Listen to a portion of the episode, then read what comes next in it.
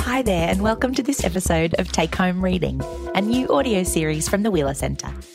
In each episode, we'll be speaking to an Australian writer about their latest book and hearing a reading from it. This podcast was recorded on the traditional lands of the Kulin Nation. The Wheeler Centre acknowledges their elders, past and present. We pay our respects to all Aboriginal and Torres Strait Islander people and to the elders of all lands this broadcast reaches. I'm Stella Charles and I work in the programming team at the Wheeler Centre. Usually I host our monthly reading series, The Next Big Thing, but since we haven't been able to gather together for a few months now, we thought we'd bring these readings to you instead. Today I'm talking to Chris Flynn. Chris is the author of The Glass Kingdom and A Tiger in Eden, which was shortlisted for the Commonwealth Book Prize. His fiction and non fiction have appeared in The Age, The Australian Griffith Review, Meanjin, The Saturday Paper, and McSweeney's, among many other publications.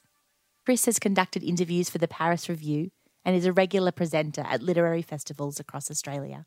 He lives on Phillip Island next to a penguin sanctuary. Chris's latest novel, Mammoth, is the focus of our conversation. It was published in April with UQP. Thank you so much for joining me, Chris. That's my pleasure, Stella. It is good to see you, especially at this time. nice to see you too. Let's start with the title Mammoth.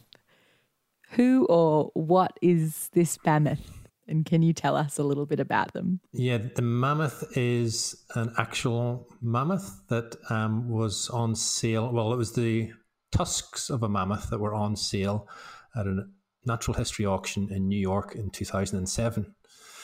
And he'd been dug up in about 1800 by at the behest of um, President Jefferson at the time, an early Republican president who wanted to who became fascinated with the idea that there were these huge creatures that once wandered the American plains and wanted to show the Europeans that America was a, a pretty big, strong country, and we used to have dinosaurs there too. Not that anyone knew what dinosaurs were then. Um, but the Natural History Auction 2007, there was the mammoth, there was the skull of a Tyrannosaurus bataar, there was a, a million year old prehistoric penguin on sale, there was the severed hand of an Egyptian mummy, there's meteorites, gold nuggets, shark's teeth, all sorts of weird ephemera. And that was an actual auction. They, they take place every year. And so the book is set the night before the auction, and it's these creatures who are all assembled in sort of dioramas um, waiting to go onto the hammer the next day. And so they're having a chat to each other and telling each other how they wind up there. I love that. And I also love the word. I wonder if you're sick of the word yet. but I feel like mammoth is actually really fun to say out loud. So it's a great title. Oh, that's a funny thing to say. No, no one, no one said that at all. Um, it, it is quite a satisfying word, isn't it? Um, and it has that that extra meaning to it. I love book titles that can be read in a different a few different ways and considering it's just one word and three of the letters in that word are the same letter um, it's funny that it has such an impact you know because he is telling quite a, a big story the mammoth you know it's not just about when he was dug up but also it goes back to when he lived you know at the end of the ice age about 12,000 years ago and um, he's looking at humanity's folly across the across the generations, um, and I had always kind of wanted to write a novel about deep time and um, looking at human humanity's mistakes across time and how we keep making the same ones. And it was it took me a while to work out how to do it, but once I realized the mammoth himself was going to be the narrator, it became this real joyous um, adventure for me um, because he could observe us throughout the ages, and his friends, the other fossils, could jump in, and they had been unearthed at various different points in history, and they could tell their stories. They're you know looking at the um, the origin of human influence, climate change, and uh, the beginnings of scientific racism, and um, lots of other very serious, uh, you know, gra- grand human themes. But all sort of looked at in a very through a very curious, humorous, animalistic prism. I love that. That's what I was going to ask you about, I guess. And an aside as well, I'd never heard the expression deep time until I was reading around. for this book. And yeah, I, I really love that phrase. As you said, the scope here is enormous. It's mammoth, pardon the pun, as you traverse time and place in a really extraordinary way. And I feel like every person that I've spoke to who's yeah, I feel like every person that I've spoken to or every review of this book that I've read calls it a, a project that shouldn't have worked but did. You're like, I can remember you telling me about it a couple of years ago, and I, I thought it sounded insane in its scope and ambition, but brilliant. What was the initial spark? How how did it grow, and then how how did you cut it back? How much did you cut out in order to kind of end up with a book length work? I'd love to hear a little bit about that process. Ah, oh yeah, that is a good question. Um, it grew quite organically, um, and in a very frustrating way for me as a as a as a creative, in that it's sort of it's a bit of a reflection of my brain. This book, in that um, I I struggle to understand how my creative brain works. I wish it worked in a more linear and rational fashion, but it doesn't. Um, so I will often have ideas that seem very disparate, and um, and I get a bit hamstrung by that. I sort of think, oh, I've got like the ideas for twenty different books here. How the hell am I ever supposed to um, get through this? And where do I start? And and and then through time, sometimes years, you know, I'm pondering these ideas, and I have these epiphanies where I'll think, oh, wait a minute. These 12 ideas, they're all part of the one idea, aren't they? Shit. That's really annoying. I wish I'd spotted that earlier. And so Mammoth was a bit like that, where I'd had a, a bunch of different ideas and um, I, you know, I, I heard about Jefferson um, after reading some of his letters that he had wanted pioneers to go out and find him mammoth bones, and I thought that was really fun. And I I toyed with the idea of writing a very grim, sort of Cormac McCarthy esque novel about men going out into the wilderness to, you know, against the elements and you know, struggling to dig up these bones. But it was it was awful, and um, and then I heard about these dinosaur bones at the auction, and uh, Nicolas Cage and Leonardo DiCaprio were fighting over them um, to show how macho they were, and uh, um, it just seemed like there was all these different ideas going on: the Irish Revolution, the French Revolution, all sort of um, this storm in my head.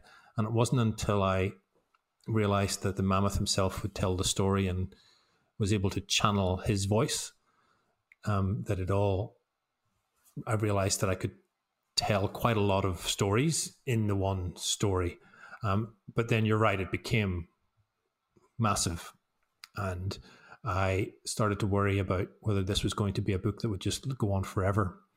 Um, I did cut out some things. I, I cut out some fun things that I haven't really talked about. Um, I I there was a whole section that was going to be set in um, in Las Vegas um, in the fifties uh, when um, during nuclear testing, and there was going to be a whole thing there. But um, I think that's actually part of a completely different book. So um, for me, it's about it's about picking and choosing. Okay, I've got all these ideas. Which one is part of this book? Which one is part of another book? It's happening to me again right now. I'm I'm working on my next book, and it took me a while to realize that four different stories were part of the one story. But I'm glad that I've finally worked it out because now I can actually get to work.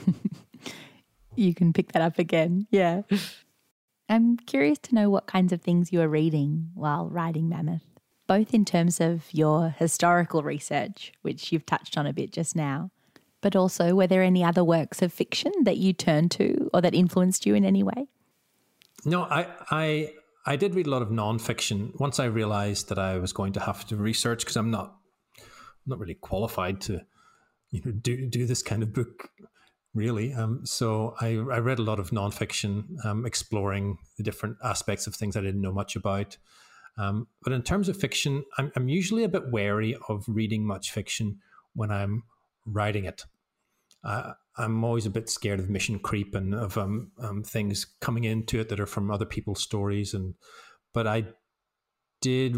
Um, there is a bit of a reference probably in the book to Sebastian Barry's um, Days Without End, um, which is a book that I absolutely loved. And so stylistically, particularly in the sections where the Irish siblings are um, are following the Lewis and Clark expedition. I, th- I think it gets a bit Sebastian Barry esque there. um, but other, other than that, there wasn't much fiction that um, that had a strong impression on me when um, when I was writing this. No, there's a lot of joy in this book. It's very witty and playful.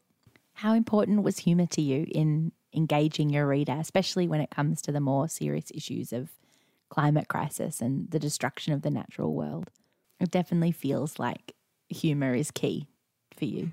Yeah, I mean, I do struggle with books that are deadly serious. And uh, when I realized this book was going to be partially about climate change and um, mankind's early influence on the climate at the end of the ice age and how that has um, affected us ever since, um, I got a bit worried that it was all going to be very, very preachy. And uh, uh, it is an ongoing concern of mine with climate change writing that it can be a bit proselytizing and and you're often preaching to the converted as well. Like no one's no one's reading your climate change fiction saying, you know, I don't agree.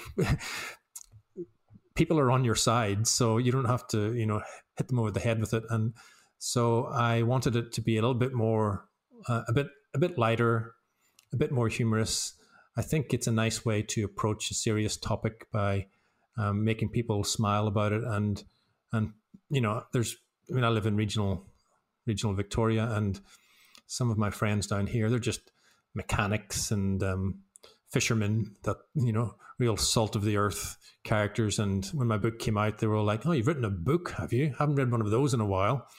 And you know, but they read it, and it was nice to see the reaction of you know like one of my mechanic friends who's like, oh, it's it was it was kind of about climate change, wasn't it? You know, to to see them slowly sort of thinking about that um, in non sort of binary terms, to like to, to really think about it a little bit differently because it's easier for them to access it because of a bit of they can have a laugh too, you know, and I just think it's important for us to be able to um, talk about serious things, but um, but not forget that as humans we are essentially always looking to make each other laugh.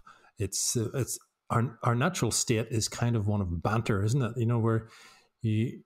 I mean, I guess we've all forgotten it because we don't really hang out in groups anymore. But maybe, maybe uh, coronavirus has meant has meant the death of banter. I don't know, but um, um, I guess once we all get back together, we'll all be we'll all be trying desperately to make each other laugh and tell each other funny stories and talk over each other, and um, we'll remember what it means to be human beings who who mingle in social groups. Um, so a book like this is kind of like my literary version of that, where I'm you know trying to have that conversation with the reader, where I'm you know poking them all the time, trying to make them laugh. I probably tell too many jokes in it, and um, I'm sure not all of them. Um, I'm sure some of them probably fall flat, but uh, but you know, I I do enjoy um, uh, books of ideas, um, and where I can't resist having characters that will, you know, say something stupid.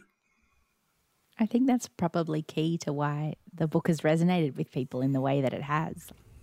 The pitch is so out there and it's been heartening to see so many different kinds of people reading it, as you say. What kinds of feedback have you had from readers in terms of A, whether they found your jokes funny, or um, B, how they've felt after reading it? The thing about writing a book that's humorous is that you have to just accept the fact that um, you're kind of setting yourself up for um, for criticism. That's fine. I've written criticism myself for years, and I'm I'm all good with that. But a book that's got lots of humor is kind of a nice one for people to be able to have a go at. Um, generally, with a book like this, people will say, "Oh, I really enjoyed that book, I didn't like that bit. I didn't like that joke. That was that was a, that was a terrible joke. So if if that's the worst thing they're going to say about it, then then then that's fine, you know. So having a few bad jokes in there is kind of a way to uh, um, to be able to absorb criticism and let people, you know, give you a bit of feedback. Um, the it, it has been very heartening that the book has found a much wider audience than I ever expected. I mean, it in its pure concept, it sounds bonkers. You know, this this this this whole idea. You think people have asked me many times, how did you pitch this to your publisher? You know, um, in actual fact, the publishers there was a lot of publishers who were quite interested in it. Um, and UQP were super enthusiastic um, right from the beginning and have been ever since. So that's that's great. But it's been reprinted four times now, and, and it's only been out for four months. So that's a bit of a shock to me. But it's kind of nice to think that um, in this, it's come out at a weird time. It came out right at the start of um, of the pandemic when uh, bookstores were closed and everything was up in the air, and no one knew what was going to happen. And you know, fast forward four or five months, and we're you know in Victoria anyway, probably worse off than we were than we were before. Um, but people are reading books, and um, this is giving people maybe a little bit of uh, light relief and a chance to think about some big issues in a, in a in a slightly different way. And climate change, of course, is lurking in the background the whole time during this pandemic. You know, and it's easy to get uh, to uh, you know very very focused on COVID nineteen, but um, there's probably a slightly bigger problem um, lurking just behind it. So um, I hope that we can learn some lessons from this time and uh, um, still take the word of scientists and medical professionals um, seriously after all this and um, turn our energies towards defeating the uh, the big end of level boss that still faces us. What kinds of things have you been reading during this time? Do you crave light relief as well? What have you found yourself seeking out?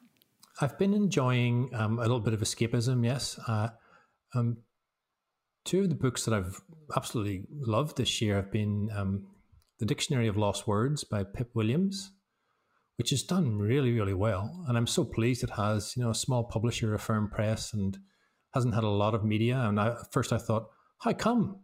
It's you know it's selling really well, and then you read it and you realize that some of the things are quite difficult to talk about in the press.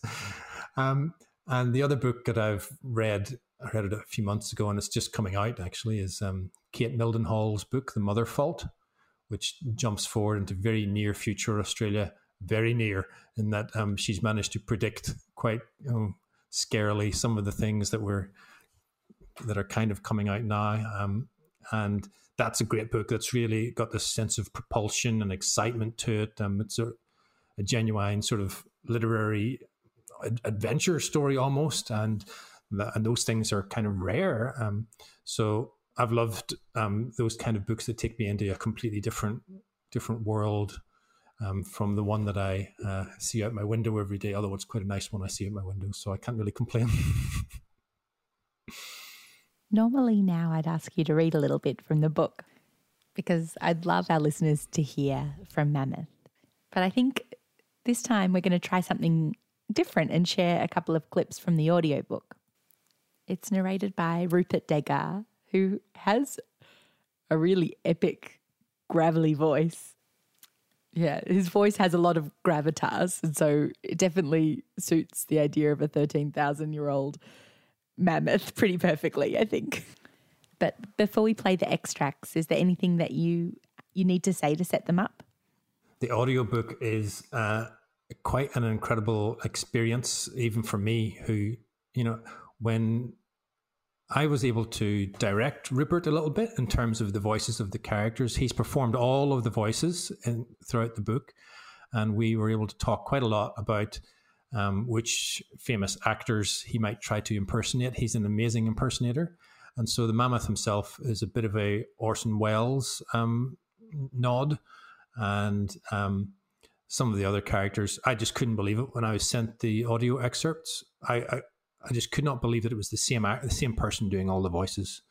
Um, so it was a real joyous, fun thing for me to listen to, and I had to um, pinch myself occasionally and remind myself, wait a minute, I actually wrote this. It's it's quite a pleasure to hear the book performed.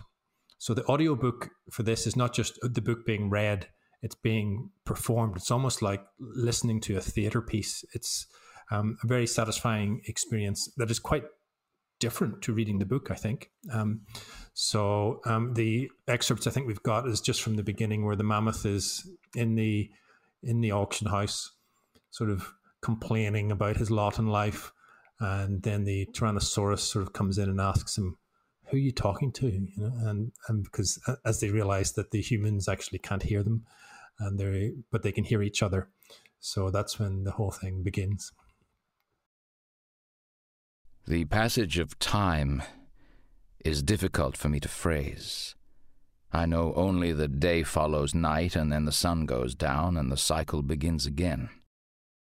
13,354 years is too great an amount of time to comprehend, and yet that is what I am led to believe has elapsed since the antediluvian days.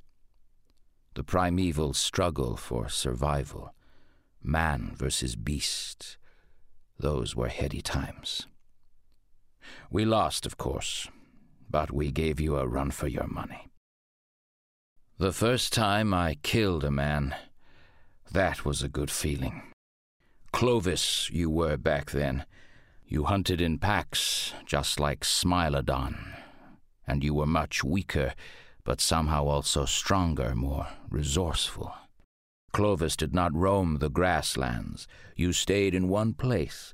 A group might live in a cave, or a basic settlement constructed from hewn trees. You worked marvels with your awkward hands, cleaving and building, making things, tools and weapons, representations of beasts you blithely harvested, carved from the severed horn of a Coelodonta antiquitatis, or from the tusk of my dead sister. Remember the one you speared? I hated you. We all did. Glyptodon, Megalonyx, Arctodus, Camelops, Bison priscus, Equus, all were hunted without mercy. You ate our flesh and wore our hides. You used our bones to fashion ever more complex butchery devices. You burnt the grasslands and forests. You starved us. You drove us to our deaths over cliffs. You hurled rocks and dug pits. We fought back, but victories were rare. There were too many of you.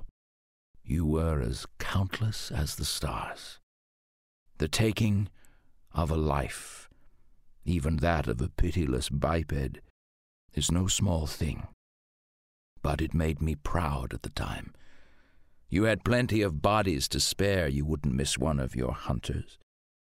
Every one of us that fell was a disaster, a repository of wisdom and ancestral memory stretching back tens of thousands of your so called years.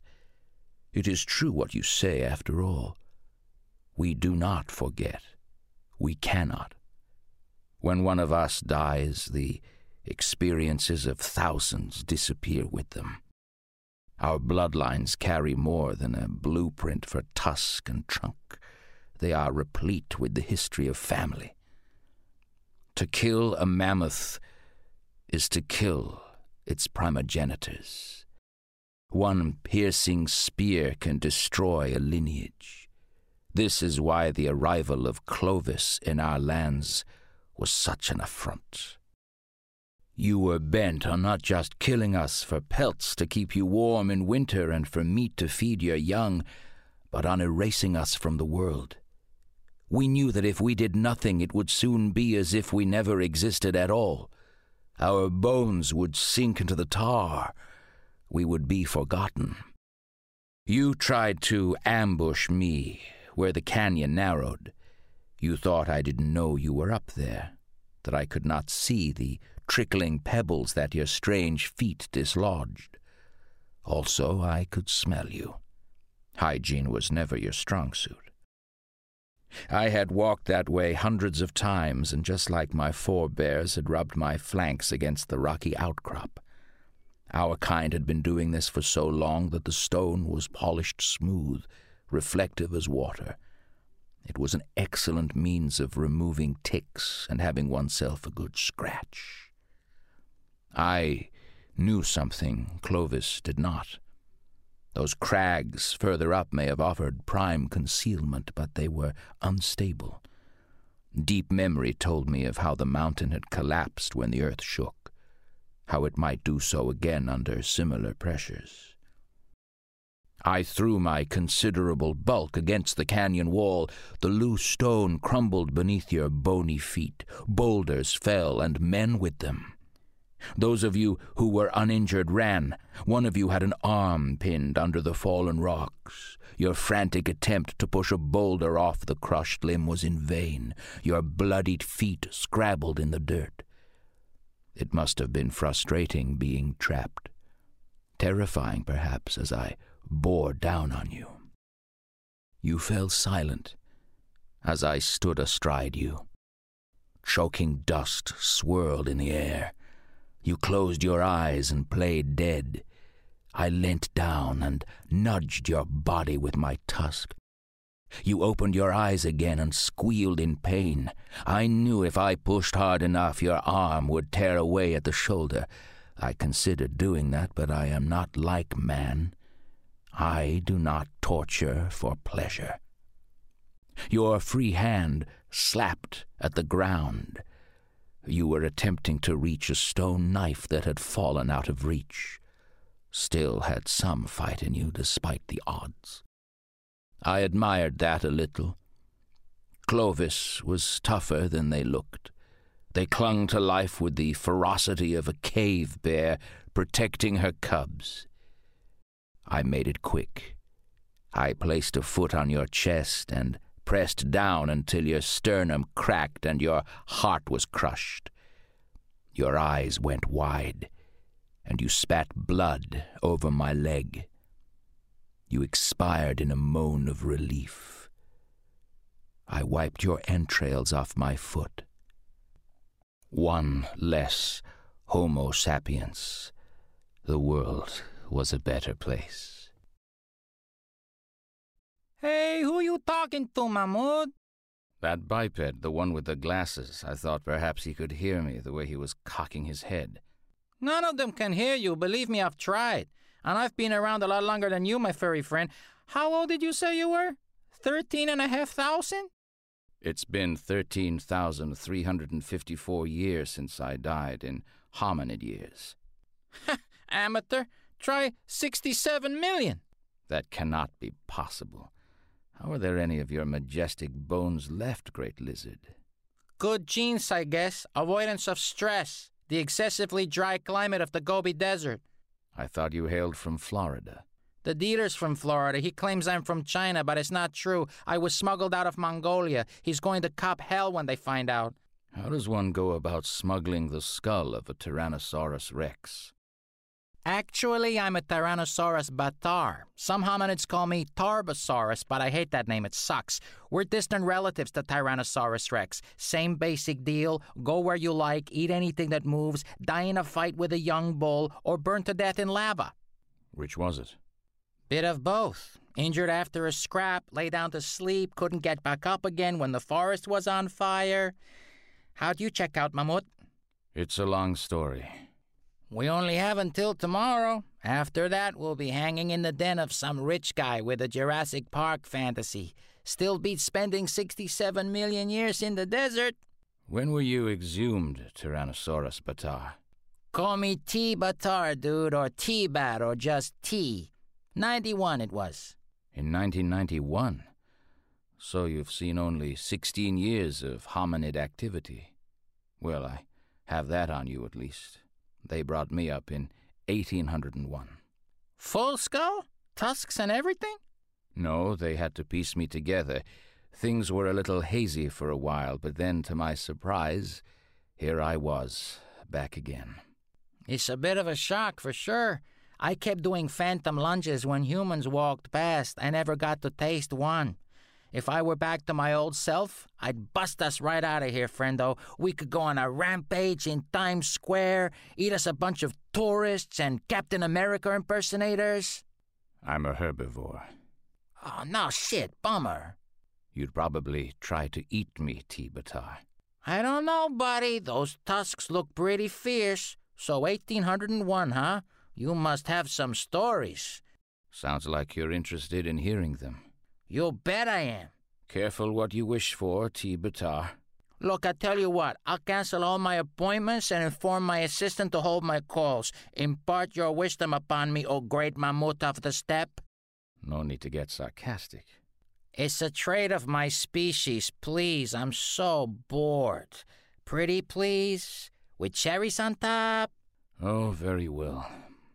Do you by any chance know who Charles Willson Peale is? Never heard of the guy. It all starts with him. Brilliant. Thank you so much, Chris. No worries. Thank you very much. You've been listening to Take Home Reading, a Wheeler Centre audio series.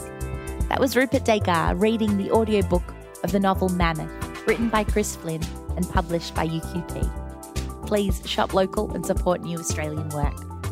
We'll be back soon with another episode of Take Home Reading. Until then, visit wheelercentre.com for the best in books, writing, and ideas from Melbourne, Australia, and the world.